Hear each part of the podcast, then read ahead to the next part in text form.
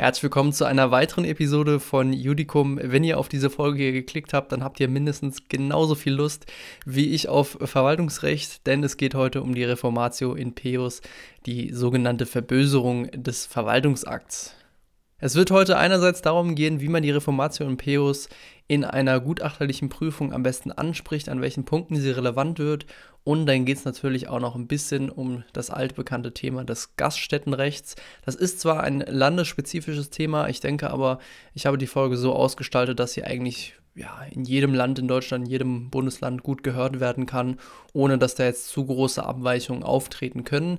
Ich würde mal sagen, wir hören erstmal ins äh, Talent Rocket Sponsor Intro rein und danach geht es sofort mit dem Sachverhalt los. Judicum wird euch präsentiert von Talent Rocket, der größten Karriereplattform für JuristInnen. Talent Rocket wünscht dir viel Spaß mit der neuen Folge von Judicum. Der B ist Betreiber einer erfolgreichen Gaststätte in Frankfurt am Main. Seine Gaststätte wird von einer Vielzahl von Leuten besucht und dem B ist es wichtig, dass dort wirklich jeder willkommen ist. Dabei unterschätzt der B jedoch, wie oft die Toiletten benutzt und in der Folge auch verschmutzt werden. Es kommen daher mit der Zeit immer mehr Beschwerden über den Hygienezustand der Toiletten auf, die B aber ignoriert. Er meint, ja, die Gäste müssen sich auch selbst um die Sauberkeit der Toiletten kümmern. Er könne doch nichts dafür, wenn sich niemand sauber benehmen könne. Das macht aber nicht nur unter den Gästen, sondern auch irgendwann in der Stadtverwaltung die Runde, sodass die zuständige Behörde einen Mitarbeiter zur Gaststätte des B schickt. Dieser Mitarbeiter, der schaut sich den Zustand sowohl der Männer- als auch der Frauentoilette mal an und stellt fest, dass die Verschmutzung eine nicht unerhebliche Gefahr für die Gesundheit der Gäste und Mitarbeiter der Gaststätte darstellt. Noch am selben Tag erlässt äh, der Mitarbeiter der zuständigen Behörde deshalb einen formell ordnungsgemäßen Bescheid gegenüber dem B, wonach der B die erforderlichen Sanierungsmaßnahmen der Herrentoilette aufgegeben werden. Die Damentoilette, die hat der Mitarbeiter der Behörde aus Unachtsamkeit vergessen im Bescheid zu erwähnen. Der B ist erbost über den Bescheid und legt unverzüglich Widerspruch bei der zuständigen Behörde ein. Die Widerspruchsbehörde sieht jedoch keinen Grund, den Bescheid zurückzunehmen. Vielmehr gibt sie dem B nach einer Anhörung auf, die Sanierungsmaßnahmen auch auf die Damentoilette auszuweiten. B ist jetzt endgültig entzürnt. Es könne doch wohl kaum mit der Verfassung vereinbar sein, dass die Behörde den Widerspruch zum Anlass nimmt, ihm noch mehr aufzuerlegen. Er legt deshalb Klage beim zuständigen Verwaltungsgericht gegen den Ausgangsbescheid und den Widerspruchsbescheid ein. Und wir müssen uns heute die Frage stellen, ob die Klage Aussicht auf Erfolg hat. Aussicht auf Erfolg bedeutet natürlich wie immer Zulässigkeit und Begründetheit muss geprüft werden. Wenn es mal anders der Fall ist, was in Klausuren relativ häufig auch der Fall ist, würde natürlich ausdrücklich drinstehen, ist die Klage begründet, beziehungsweise ist die Klage zulässig. Da sollte man natürlich nicht dran vorbeischreiben. Das heißt, wenn irgendwie in der Klausur es eigentlich nur um die Begründetheit geht und man schreibt ja erstmal eine halbe Stunde, eine Stunde was zur Zuständigkeit, dann kann man sich schon denken, in welche Richtung die Punktzahl geht. Aber jetzt erstmal ein paar Vorüberlegungen zum hiesigen Fall. Was ist hier das Besondere an dem Fall? Das lässt sich natürlich schon irgendwie aus dem Titel entnehmen dieser Folge. Hier gibt es nicht bloß einen belastenden Bescheid einer Behörde, den man beispielsweise im Rahmen einer einfachen Anfechtungsklage durchprüfen könnte. Vielmehr gibt es hier einen belastenden Bescheid der Widerspruchsbehörde, nachdem der Adressat äh, Widerspruch gegen den Ausgangsbescheid eingelegt hat.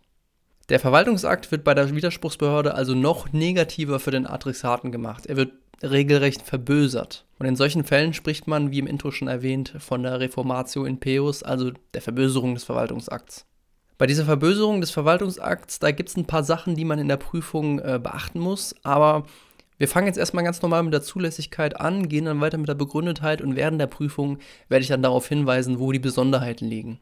Zunächst also zur Zulässigkeit. Hier müsste als erstes natürlich wie immer der Verwaltungsrechtsweg erstmal eröffnet sein. Eine aufdrängende Spezialzuweisung ist hier jetzt evident nicht ersichtlich, weshalb es sich hier nach 40 Absatz 1 Satz 1 VWGO richtet. Wir brauchen also eine öffentlich-rechtliche Streitigkeit, nicht verfassungsrechtlicher Art. Eine Streitigkeit ist grundsätzlich öffentlich-rechtlich, wenn die streitentscheidende Norm eine solche des öffentlichen Rechts ist, das heißt, wenn sie einen Hoheitsträger in seiner Eigenschaft als Hoheitsträger berechtigt oder verpflichtet. Hier in diesem Fall kommen als streitentscheidende Normen diejenigen des Gaststättenrechts in Betracht, insbesondere hier, da es ja Frankfurt ist, das hessische Gaststättengesetz. Keine Sorge jetzt aber an dieser Stelle an alle, die jetzt nicht unbedingt in Hessen studieren. Ähm, wir tauchen jetzt später in der Prüfung nicht allzu tief in die Norm ein, sodass man auch wirklich aus anderen Bundesländern hier unbesorgt weiterhören kann. In den meisten Fällen ist es sowieso so, dass die Normen aus dem hessischen Gaststättengesetz dem Inhalt nach so eigentlich genau gleich oder ähnlich sind wie die Normen aus anderen Bundesländern. Das wird in anderen Bundesländern natürlich nicht unbedingt die gleiche Hausnummer im gleichen Gesetz sein. Aber sagen wir jetzt hier erstmal, dass die Normen des hessischen Gaststättengesetzes einen Hoheitsträger einseitig berechtigen, weshalb hier der vorliegende Streit als öffentlich-rechtlich einzustufen ist. Und dieser Streit ist außerdem auch nicht verfassungsrechtlicher Art, sodass die Voraussetzungen des Paragraphen 40 Absatz 1 Satz 1 VWGO erfüllt sind und eine abdrängende Sonderzuweisung ist hier auch nicht ersichtlich. Äh, also somit ist für die Klage des B erstmal der Verwaltungsrechtsweg eröffnet, soweit so gut, soweit auch erstmal nichts Besonderes zur Reformation Peius. Weiterhin müssen wir uns jetzt aber fragen, welche Klageart statthaft ist. Das richtet sich ja grundsätzlich gemäß 88 VWGO nach dem Klägerbegehren. Hier ist der B der Kläger und der möchte gegen den Ausgangsbescheid und den Widerspruchsbescheid bezüglich der Herren- und Damentoilette in seiner Gaststätte vorgehen, beziehungsweise er möchte die Bescheide natürlich aufheben lassen. Es könnte sich also hier um eine Anfechtungsklage handeln. Erforderlich dazu ist, dass die Bescheide der Behörde als Verwaltungsakt einzustufen sind. Und ein Verwaltungsakt ist ja bekanntlich jede hoheitliche Maßnahme, die eine Behörde zur Regelung eines Einzelfalls auf dem Gebiet des öffentlichen Rechts trifft und die auf unmittelbare Rechtswirkung nach außen gerichtet ist. Das richtet sich nach 35 Satz 1 VWVFG. Das dürfte hier sowohl auf den Ausgangsbescheid als auch auf den Widerspruchsbescheid ähm, zutreffen, denn hier handelt ja eine Behörde zur Regelung eines Einzelfalls, während sie in einer Überunterordnungsfunktion dem B gegenüber auftrat und auf eine Rechtswirkung nach außen abzielte. Fraglich ist es aber, ob es sich hier um eine Anfechtungsklage handelt oder ob zwei Anfechtungsklagen zu erheben sind.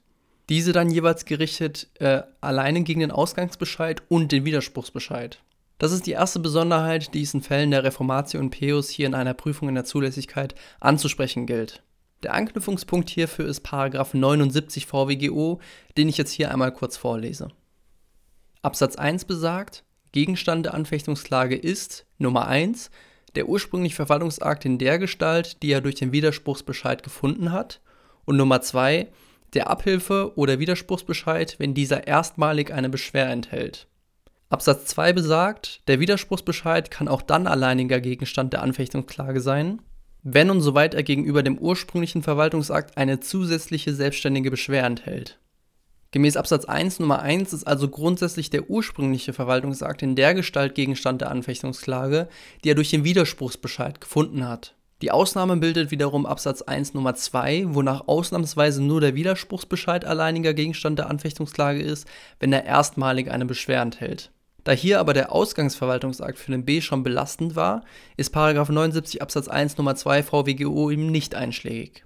Einschlägig ist aber 79 Absatz 2 Satz 1 VWGO, wonach der Widerspruchsbescheid auch dann alleiniger Gegenstand der Anfechtungsklage sein kann, wenn und soweit er gegenüber dem ursprünglichen Verwaltungsakt eine zusätzliche selbstständige Beschwer enthält. B wurde ja hier mit dem Widerspruchsbescheid zusätzlich die Sanierung der Damentoilette aufgegeben, sodass auf jeden Fall von einer zusätzlichen selbstständigen Beschwer ausgegangen werden kann. Es handelt sich hierbei um die vorhin angesprochene Reformatio in Peus, die B also dem Wortlaut nach isoliert anfechten kann. Fraglich ist also, ob wir hier eine einheitliche Anfechtungsklage nach 79 Absatz 1 Nummer 1 VWGO annehmen oder ob wir von zwei isolierten Anfechtungsklagen nach 79 Absatz 2 Satz 1 VWGO ausgehen. Der Wortlaut des Absatz 2 Satz 1 spricht von kann alleiniger Gegenstand sein, weshalb dem Kläger sozusagen ein Wahlrecht eingeräumt wird. Die Einheitsklage nach 79 Absatz 1 Nummer 1 VWGO umfasst auch die Überprüfung des verbösernden Widerspruchsbescheid, sodass hier für eine zusätzliche isolierte Anfechtung des Widerspruchsbescheids das Rechtsschutzbedürfnis fehlt. Damit wird also im Ergebnis eine Anfechtungsklage gegen den Ausgangsbescheid in der Form erhoben, den er durch den Widerspruchsbescheid erfahren hat. Und das ist dann die statthafte Anfechtungsklage in diesem Fall. Um jetzt weiter zu prüfen, hier ist B auch Adressat des belastenden Ausgangs- und Widerspruchsbescheid, sodass er in seinem Grundrecht aus Artikel 12 Absatz 1 Grundgesetz verletzt sein könnte, weshalb er hier auf jeden Fall klagebefugt ist. Das ist ein ganz unproblematischer Punkt an dieser Stelle, weshalb ich den hier so ein bisschen überspringe. Die weitere Zulässigkeitsvoraussetzung für die Anfechtungsklage ist aber ein erfolgloser Widerspruch gemäß 68 Absatz 1 Satz 1 VWGO, den B hier offensichtlich eingelegt hat. Fraglich ist jetzt nur, ob man gegen den verbösernden Widerspruch auch wieder Widerspruch einlegen muss. Das verneint aber Paragraph 68 Absatz 1 Satz 2 Nummer 2 VWGO. Hiernach ist nämlich ein Widerspruch entbehrlich, wenn er erstmalig eine Beschwer enthält. Das trifft jetzt so vom Wortlaut her erstmal nicht auf die Reformatio Imperius zu, jedoch wird hieraus der Wille des Gesetzgebers klar, dass gegen bestimmte Bescheide direkt und ohne weiteren Widerspruch geklagt werden kann. Die Reformatio Imperius stellt einen nicht ausdrücklich geregelten Fall dieser Ausnahme dar, das ist so allgemein anerkannt, weshalb der Widerspruch gegen den Widerspruchsbescheid hier entbehrlich ist. Alles andere würde auch jeder Logik entspringen. Weiter im Text bräuchten wir dann noch einen Klagegegner, der bestimmt sich hier nach 78 Absatz 1 Nummer 1 VWGO. Das ist hier die Stadt Frankfurt als Rechtsträger der zuständigen Behörde. Die Beteiligung und Prozessfähigkeit ergibt sich aus Paragraphen 61 und 62 VWGO und die Klagefrist aus Paragraph 74 Absatz 1 Satz 2 VWGO. Hierzu haben wir aber keine wirklichen Angaben im Sachverhalt, weshalb, weshalb ich das hier erstmal nur angesprochen habe, aber ein bisschen überspringe. Damit ist also die Anfechtungsklage des B gerichtet auf den Ausgangsbescheid in Form des Widerspruchsbescheid erst einmal zulässig. Kommen wir also zur Begründetheit der Klage. Die wird jetzt auch nicht ganz einfach, weil es eben dieser Deckmantel der Reformation Peus ist. Die Klage ist grundsätzlich nach 113 Absatz 1 Satz 1 VWGO begründet, soweit der Ausgangs-VA in der Gestalt des verbösernden Widerspruchsbescheid rechtswidrig ist und der Kläger dadurch in seinen Rechten verletzt ist. Das kann man jetzt grundsätzlich auf zwei verschiedene Arten prüfen.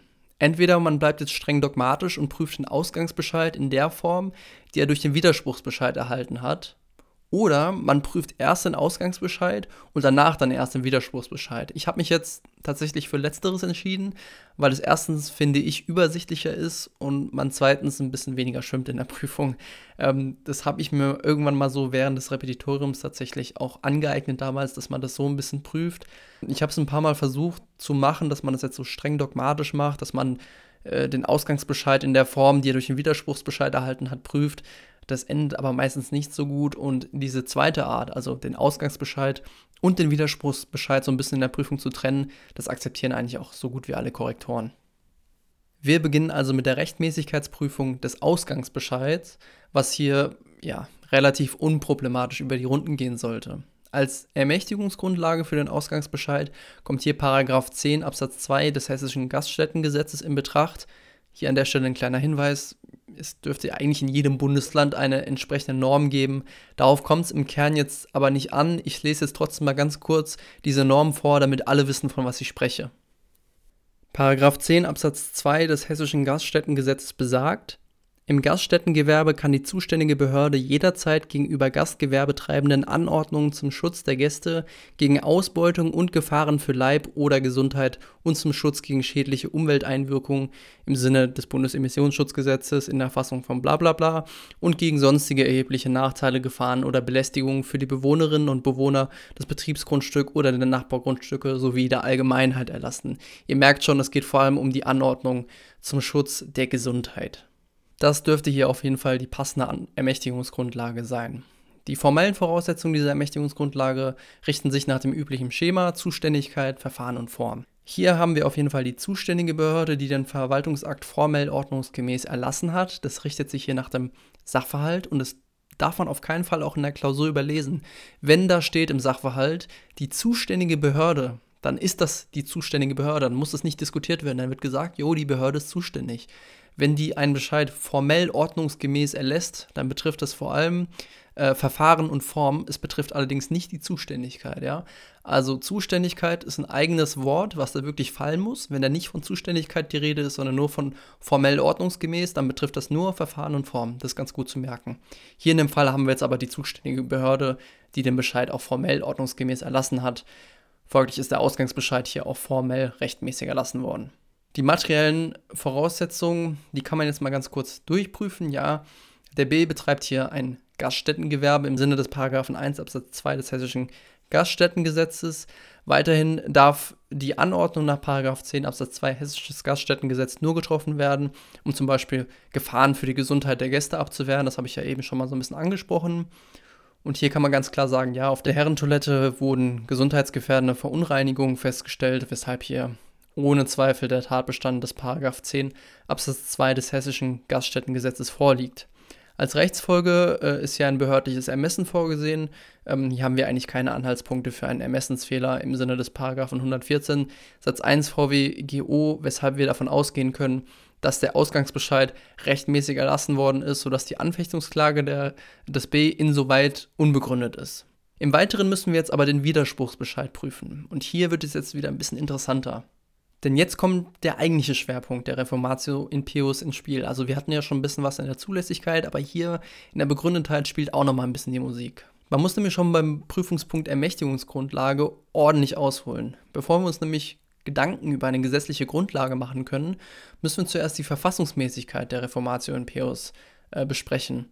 Denn ähm, der B hat ja vorhin im Sachverhalt auch schon so ein bisschen gesagt, ja, es kann doch nicht verfassungsgemäß sein, dass äh, hier die Widerspruchsbehörde ihm nochmal äh, eine Beschwer auferlegt. Und das ist meistens so ein Hinweis, Hinweis in, in Sachverhalten, so, hör mal, ja, bitte einmal die Verfassungsmäßigkeit prüfen. Je nachdem kann man die ein bisschen umfangreicher prüfen oder eben nicht. Hier könnte gegen die Verfassungsmäßigkeit sprechen, dass durch die Reformation Pius, also die Verböserung, eventuell der Sinn des Widerspruchsverfahrens in sein Gegenteil verkehrt wird. Der Bürger muss nämlich befürchten, dass er durch ein Verfahren, das ihn eigentlich vor der belastenden Wirkung eines Verwaltungsakts befreien soll, schlechter gestellt wird. Und das könnte mit der Rechtsschutzgarantie des Artikel 19 Absatz 4 Satz 1 Grundgesetz nicht vereinbar sein. Für die Verfassungsmäßigkeit muss man aber einwenden, dass das Widerspruchsverfahren nicht nur eine Rechtsschutzfunktion hat. Es verfolgt nämlich auch das Ziel der Selbstkontrolle der Verwaltung sowie der Entlastung der Gerichte. Vor allem die Selbstkontrolle der Verwaltung kann aber nur dann effektiv erfolgen, wenn die Widerspruchsbehörde Fehler der Ausgangsbehörde auch zum Nachteil des Widerspruchsführers korrigieren darf. Außerdem könnte es sonst dazu kommen, dass die Widerspruchsbehörde sehenden Auges einen als rechtswidrig erkannten VA bestätigen muss. Das ist übrigens an dieser Stelle ein Begriff, den ich immer sehr, sehr gerne verwende und den, glaube ich, Korrektoren auch sehr gerne sehen. An dieser Stelle also ein kleiner Tipp, wenn eine Behörde etwas sehenden Auges äh, akzeptieren muss, etwas sehenden Auges bestätigen muss. Das ist so ein bisschen ein schönes Argument immer, das man anbringen kann. Auf jeden Fall, dass diese Widerspruchsbehörde sehenden Auges einen als rechtswidrig erkannten VA bestätigen muss, dass es mit der aus Artikel 20 Absatz 3 Grundgesetz folgenden Gesetzesbindung der Verwaltung nicht wirklich in Einklang zu bringen. Weshalb hier von der Verfassungsmäßigkeit der Reformatio in Peus auszugehen ist, äh, ehrlich gesagt ein anderes Ergebnis ist in der Klausur auch nicht so wirklich vertretbar. Also wenn ihr das irgendwie anders vertreten wollt, dann müsst ihr auf jeden Fall hilfsgutachterlich weiterprüfen. Okay, aber wir gehen jetzt davon aus, dass die Reformation Pius verfassungsgemäß ist. Jetzt gehen die Probleme aber direkt bei der Ermächtigungsgrundlage weiter. Es gibt nämlich verschiedene Ansichten zur richtigen Ermächtigungsgrundlage eines verbösernden VAs, also jetzt mal unabhängig vom hiesigen Fall, so insgesamt. Dementsprechend kann man nämlich zunächst annehmen, dass die Reformation Pius immer eine Teilaufhebung des Ausgangsverwaltungsakts darstellt, sodass die Vorschriften über die Rücknahme bzw. den Widerruf von Verwaltungsakten heranzuziehen sind. Also die richtigen Ermächtigungsgrundlagen wären also die Paragraphen 48 und 49 des VWVFG bzw. hier jetzt des hessischen VWVFG. Andererseits könnte man die gleiche Ermächtigungsgrundlage wählen, die auch für den Ausgangsbescheid gegolten hat. Demnach wäre die richtige Ermächtigungsgrundlage hier wieder Paragraph 10 Absatz 2 Hessisches Gaststättengesetz. Das heißt, wir haben hier zwei Ansichten. Und deshalb müssen wir natürlich einen Streitentscheid führen, weil wir hier auch zu zwei verschiedenen Ergebnissen kommen.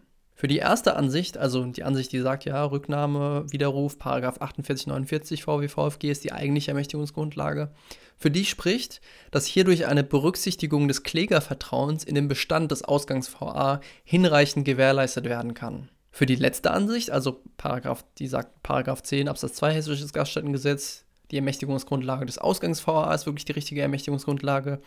Für diese Anspr Ansicht spricht hingegen der Grundgedanke des Widerspruchsverfahrens. Der Widerspruchsführer hält ja gerade die Anwendung der Ermächtigungsgrundlage durch die Ausgangsbehörde für falsch und will eine korrigierende Überprüfung derselben Ermächtigungsgrundlage durch die Widerspruchsbehörde erwirken. Außerdem muss er vor einer Entscheidung gemäß 71 VWGO nochmals angehört werden. Und spätestens ab diesem Zeitpunkt kann er kein schutzwürdiges Vertrauen mehr in den Bestand des Ausgangsverwaltungsakts haben. Deshalb ist nach Herrschner Meinung davon auszugehen, dass die Ermächtigungsgrundlage des Ausgangsbescheids, also hier Paragraph 10 Absatz 2 des Hessischen Gaststättengesetzes, auch die Ermächtigungsgrundlage für den verbösernden Widerspruchsbescheid, also für die Reformatio in Peus ist. Damit haben wir also endlich auch die Ermächtigungsgrundlage für den Widerspruchsbescheid gefunden. Jetzt müssen wir die formelle Rechtmäßigkeit des Widerspruchsbescheid wieder prüfen, das heißt Zuständigkeit, Verfahren und Form. Bei der Zuständigkeit gibt es jetzt wieder eine Besonderheit. Wir dürfen nämlich nicht vergessen, dass der Sachverhalt bei der zuständigen Behörde ja nur von dem Ausgangsbescheid gesprochen hat und noch nicht vom Widerspruchsbescheid. Zuerst müssen wir uns jetzt fragen, ob die Widerspruchsbehörde für den Erlass einer Reformatio in Peus überhaupt zuständig ist oder ob der entsprechende Bescheid in die alleinige Zuständigkeit der Ausgangsbehörde fällt.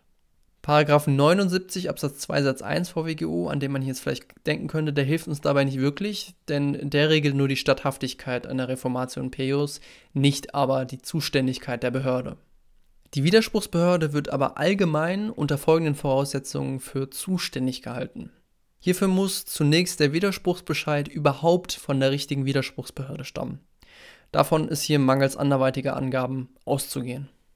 Der Widerspruchsbescheid darf darüber hinaus nur die bereits durch den Ausgangsbescheid verursachte Beschwer intensivieren, nicht aber eine gänzlich neue Beschwer schaffen. Hier in dem Fall hat die Widerspruchsbehörde nur die durch den Ausgangsbescheid verursachte Beschwer intensiviert, indem sie die Sanierungspflicht auch auf die Damentoilette erstreckt hat. Es handelt sich hier also in dem Fall um eine grundsätzlich zulässige quantitative Verschlechterung der Ausgangsverfügung, nicht aber um eine qualitative Verschlechterung. Weitere abschließende Voraussetzung ist, dass die Widerspruchsbehörde entweder mit der Ausgangsbehörde identisch ist oder ihr gegenüber ein umfassendes Weisungsrecht besitzt. Dazu haben wir mal wieder keine Angaben im Sachverhalt. Hier wird nur von der zuständigen Behörde gesprochen. Es kann also davon ausgegangen werden, dass ein Weisungsrecht besteht. Die Zuständigkeit kann also bejaht werden. Jetzt an der Stelle nochmal ganz kurz zur Wiederholung die wesentlichen Punkte der Zuständigkeit der Widerspruchsbehörde bei der Reformation Peius. Drei Voraussetzungen. Erstens, die Widerspruchsbehörde muss überhaupt zuständig sein für den Widerspruchsbescheid. Zweitens, der ursprüngliche Beschwer, der durch den Ausgangsbescheid auferlegt wurde, dem Adressaten, der darf nur intensiviert werden. Es darf aber keine gänzlich neue Beschwer beschaffen werden. Und drittens, entweder muss die Widerspruchsbehörde identisch mit der Ausgangsbehörde sein oder sie muss gegenüber der Ausgangsbehörde ein umfassendes Weisungsrecht haben. Das sind die drei wesentlichen Voraussetzungen für die Zuständigkeit bei der Reformation PEUS für die Widerspruchsbehörde. Kommen wir nun weiter zum Verfahren. Hier haben wir eine spezielle Verfahrensvorschrift und zwar den Paragraphen 71 VWGO, der sieht vor, dass der Widerspruchsführer vor der Verböserung erneut angehört werden soll. Das ist hier auf jeden Fall passiert. Das sagt der Sachverhalt so, dass, es, dass er angehört wurde. Deswegen einmal abhaken. Weitere Verfahrensverstöße kommen hier nicht in Betracht. Ähm, ja, und Form, da haben wir auch nicht wirklich irgendwelche Anhaltspunkte, dass hier irgendwelche Formverstöße vorliegen, weshalb wir davon ausgehen, dass die formelle Rechtmäßigkeit des Widerspruchsbescheids hier zu bejahen ist. Ja, und materiellrechtlich gibt es tatsächlich keine Besonderheiten mehr. Das ist auch mal schön. Also materiellrechtlich kann hier tatsächlich auf die Ausführungen zum Ausgangsbescheid äh, verwiesen werden. Das könnt ihr in einem Gutachten auch im Wesentlichen so machen. Ihr könnt jetzt nochmal vielleicht ja, die wesentlichen Punkte nochmal kurz wiederholen, ja, weil ja auch die Damentoilette Verunreinigungen aufweist, welche die Gesundheit der Gäste gefährden. Da gibt es keine Ermessensfehler. Äh, wir können also davon ausgehen, dass die Voraussetzungen der Ermächtigungsgrundlage des Paragraphen 10 Absatz 2 des Hessischen Gaststättengesetzes erfüllt sind. Wie gesagt, ihr könnt an dieser Stelle, da ihr das ja schon mal geprüft habt und es sich hier nur darum der einzige, also der einzige Unterschied ist, dass es hier die Damentoiletten sind. Vorher waren es die Herrentoiletten. Der Sachverhalt spricht aber von beiden so ein bisschen einheitlich. Das heißt, es gibt eigentlich die gleichen Verunreinigungen. Der könnt ihr eigentlich auf oben verweisen und dann nochmal ein bisschen ein paar kleine Sätze zur Ausführung machen. Meistens ist es aber auch so, dass man hier schon am Ende der Klausur ist, die Zeit ein bisschen knapp wird und da kommt es dann auch nicht mehr so drauf an. Wichtig ist vor allem, dass ihr die wesentlichen Punkte der Reformation Peus in der Zulässigkeit und dann vor allem auch nochmal in der Begründetheit angesprochen hat. Im Ergebnis kann man sagen, die Anfechtungsklage des B ist zulässig, aber unbegründet und hat somit insgesamt keinen Erfolg. Ich hoffe, ich konnte euch die Reformation Peus in dieser Folge ein bisschen näher bringen. Ich konnte euch darstellen, an welchen Punkten in einem Gutachten sie anzusprechen ist, worauf alles zu achten ist, ob sie auch verfassungsgemäß ist oder nicht. Das ist so ein Sachverhalt, der, ich sag mal, typisch vorkommt, gerade ähm, bei Verwaltungsakten und gerade auch bei der Reformation Peus, weil dieses Gaststättenrecht, das ist so ein bisschen, ja, für die Studenten ist das so ein bisschen ein neues Thema, aber es ist jetzt auch nicht so neu, weil man kennt so ein bisschen, man hatte schon Begegnungen damit, da kann man so ein bisschen sehen, ja, kann der jeweilige Prüfling mit einem, ich sag mal in Anführungsstrichen, neuem Gesetz so ein bisschen umgehen. Deswegen bietet sich das immer ganz gut an. Deswegen seid ihr auch gut daran getan, wenn ihr vor jeder verwaltungsrechtlichen Klausur ähm, euch mal das jeweilige landesspezifische Gaststättengesetz anschaut, euch so die wesentlichen Normen davon anschaut und dann seid ihr in einer Klausur eigentlich auch ganz gut gewappnet. Ähm, ich wünsche euch, euch auf jeden Fall viel Erfolg weiterhin im Studium, viel Erfolg bei den Klausuren, die vielleicht noch anstehen, vielleicht schon vorbei sind. Wenn ja, dann geil, dann genießt vielleicht ein bisschen die Semesterferien, wenn ihr könnt. Wenn ihr jetzt gerade irgendwie noch ein Praktikum machen könnt, genießt die Erfahrung, genießt die Zeit. Wenn ihr eine Hausarbeit schreiben könnt, dann äh, müsst, dann, ja, dann tut es mir leid für euch. Und wenn ihr in der Examensvorbereitung seid, dann auch noch ganz viel Erfolg, ganz viel Kraft. Ich glaube, ihr macht das alles schon ganz gut und äh, immer gut gelaunt bleiben, sage ich mal, ne? Und immer fleißig lernen. Alles klar, gut. Dann ähm, hören wir uns in der nächsten Woche wieder oder in der nächsten Folge, äh, wollte ich eher sagen. Für diejenigen, die jetzt noch gerade zuhören, die scheint es ja wirklich zu interessieren, was ich hier zu sagen habe, die noch nicht weggeschaltet haben. Ich werde demnächst äh, mal wieder eine kleine Auslandserfahrung machen im Rahmen meines Referendariats. Ich bin dann in der Verwaltungsstation bald äh, weg.